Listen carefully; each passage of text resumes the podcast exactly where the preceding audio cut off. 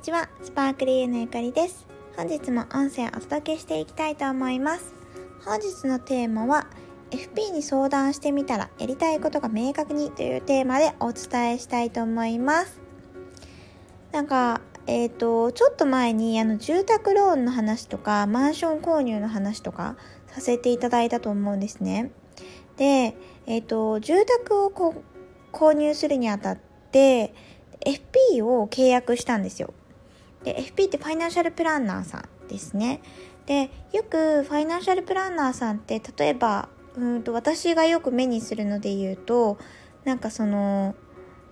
うんと地域のお手紙みたいなお便りみたいなのが届くんですけど例えば市のねあの広報資料みたいなとかでそこになんかよく広告とかが載っていてであのその中のコラムの1個とかでファイナンシャルプランナーに相談してみましたみたいなコラムがあって例えば家計の見直しみたいなのをやってるっていうイメージなんですよね。でただ実際にこうファイナンシャルプランナーを契約したいなと思ったのはなんか私がこの住宅ローンを組むにあたって自分の資産そのローンのシミュレーションとかはできるとしても自分の資産全体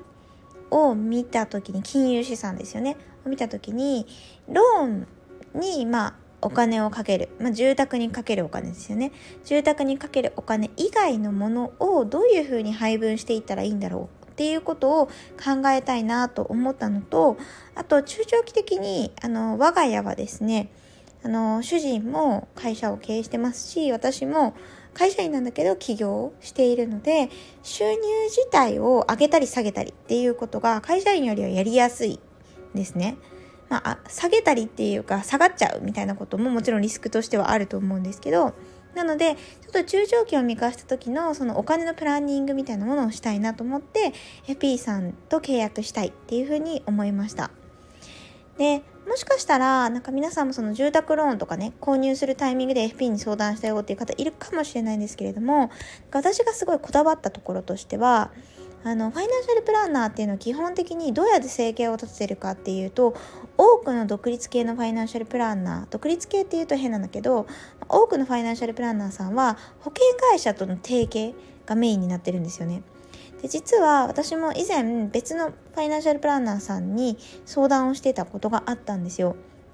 というか知識提供ね受けてたことがあってそれはクレジットカード会社から紹介されて無料でサービスしますっていうことであのー、相談に乗ってくれてたファイナンシャルプランナーさんなんですけどその人とか例えばねそういう人ってどうなってるかで言うと保険商品を契約しますとかってなるとその保険,、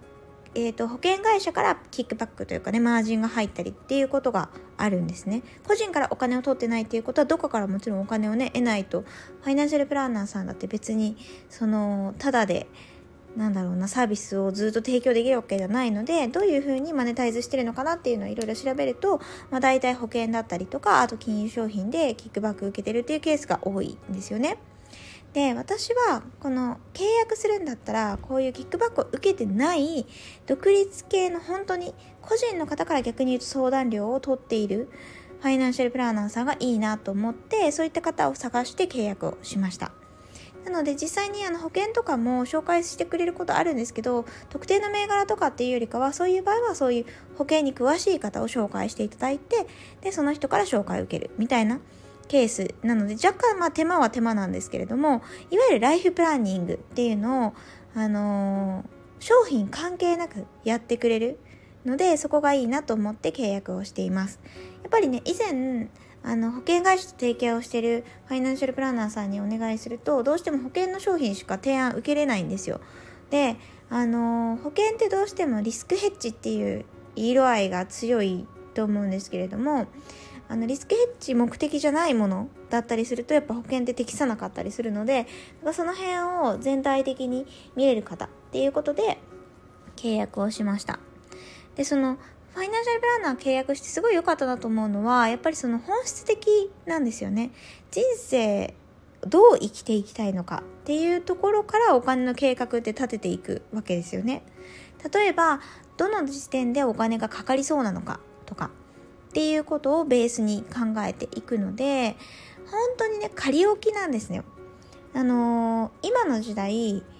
例えばね年収というか収入が例えば本当会社に勤めてるとしても年々定期的にこれぐらい上がります。で退職はこの時期ですって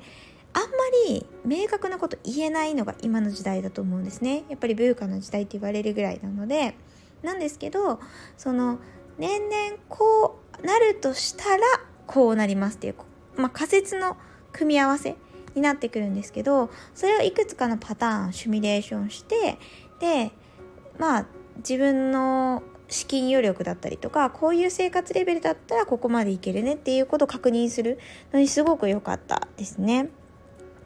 でなんか正解を求めないのが、まあ、ポイントだなとは思ったんですけれども受けてすごい良かったなと思ったのは中長期的に自分がどういう生き方していきたいのかっていうことをやっぱ改めて考えなきゃいけないきっかけになったのがとても良かったなというふうに感じています。で特に私はちょっと数年前からかななんか、えーと、中長期的には海外に行きたいっていうことを結構お伝えしてたりとかお伝えっていうかね公開？なんか本当に行けるかわかんないけどなんか公開してるんですよね。でこれはあのまあ、子供の教育のためなので子供が1人で行く可能性もあるし私がついていく可能性もあるんですけれどもなんかそのファイナンシャルプランナーさんとお話をしてる間にやっぱりそこは譲りたくないなっていう気持ちがどんどんね強くなってきたんですよ。あのもちろん海外に家族で行かないで例えば私があの基本的にビジネス国内でやっているので国内のねビジネスの基盤をそのまま生かした方が収入は安定しやすいわけなんですよね。なんだけどだから海外に子供だけが行くスタイル例えば留学だったりとか高校生以上とかだったら一人でもね行けたりするのでそうですねまあなんかレジデンスに入るとかいろんなやり方があるのでそういうので活かせるっていうのもやっぱありなんですね。で実際になんか子供の希望でそうなるかもしれないんだけどなんか私がそれをうんとプランの一個としてねあの受け取った時にやっぱり自分も行きたいってすごい思ったんですよ。自分も海外に行きたい。で、なんかここはどうしても譲りたくない。例えば、その子供の、あの、そっちの方が収入の基盤が仮に安定するとしても、でもやっぱりそれでじゃあ老後の人生まで過ごして悔いがないですかって言われたら悔いが残るだろうなって思ったんですよ。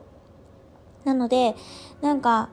そういったちょっと中長期の目線で自分がすごく望んでることを明確にするきっかけになったのが良かったなと思います。で、リスナーさんのね、リスナーさんにも伝えたいなと思ったのが、あのー生活をしてると子供のためだったり、まあ、自分のためでもいいんですけどその、まあ、あとは会社のためだったり上司のためだったり周りの期待に応えるとか、まあ、目先その生活必要だからやるやらなきゃいけないからやるみたいなことって結構やっぱ多いんじゃないかなって思うんですね。でそれによってなんとなく選択肢が決まっていくっていうことってあるんじゃないかなと思うんですよ。例えば私もその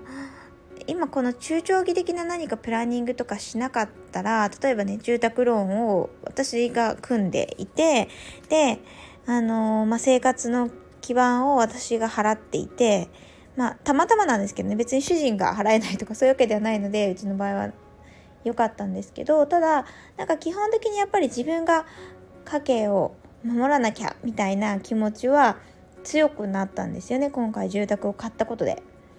でなんかそうなった中でこう何かお金がかかることがあるとか子供に何かしてあげたいとかってなったらそれを自分でやっぱりちゃんとお金稼ぎたいとか自分で得たお金で子供を養いたいとかなんかそういうなんだろうな義務感とともに責任感みたいなもので動くシーンってもっともっと増えたんじゃないかなと思うんですよねこれからその中長期で考えてなかったら必然的に自分がお金を払っているわけなので自分が稼いで自分で養うみたいなスタイルが絶対的なものであるっていうのがもう当たり前のようになるだろうなと思ったんですよ。で、それが悪いこととかではないんですけれども、それによって本当に自分がやりたいことを見過ごしてしまう可能性ってあるんじゃないかなと思って。で、同じ状況じゃないにしても、リスナーさんにもそういう方がいらっしゃるんじゃないかなって思うんですよね。なんか、あの、やりたいっていうよりかは、やらなきゃとか、この責任感みたいなものとか、義務感とか、あの、すごい嫌なことじゃないからやってるんだけれども、よくよく考えると、本当はもっとやりたいことがあって、でも、仕方なくというか、あのー、こっちの方が大事だよねと思ってやってることになっちゃう。で本当にやりたいことを置き去りにしてしまってることにそもそも気づかないみたいなことってあるのかなと思っていてでこれがやっぱり少し目線を変えて中長期で物を見たりとかあの一歩引いて自分でやらなきゃいけないっていう思い込みを外してみたりするだけでも全然本当の望みみたいなものが見えてくる可能性があるなと思ったので可能性でシェアをさせていただきました。ということで、本日も音声聞いていただきましてありがとうございました。では、また次の音声でお耳にかかりましょう。バイバーイ。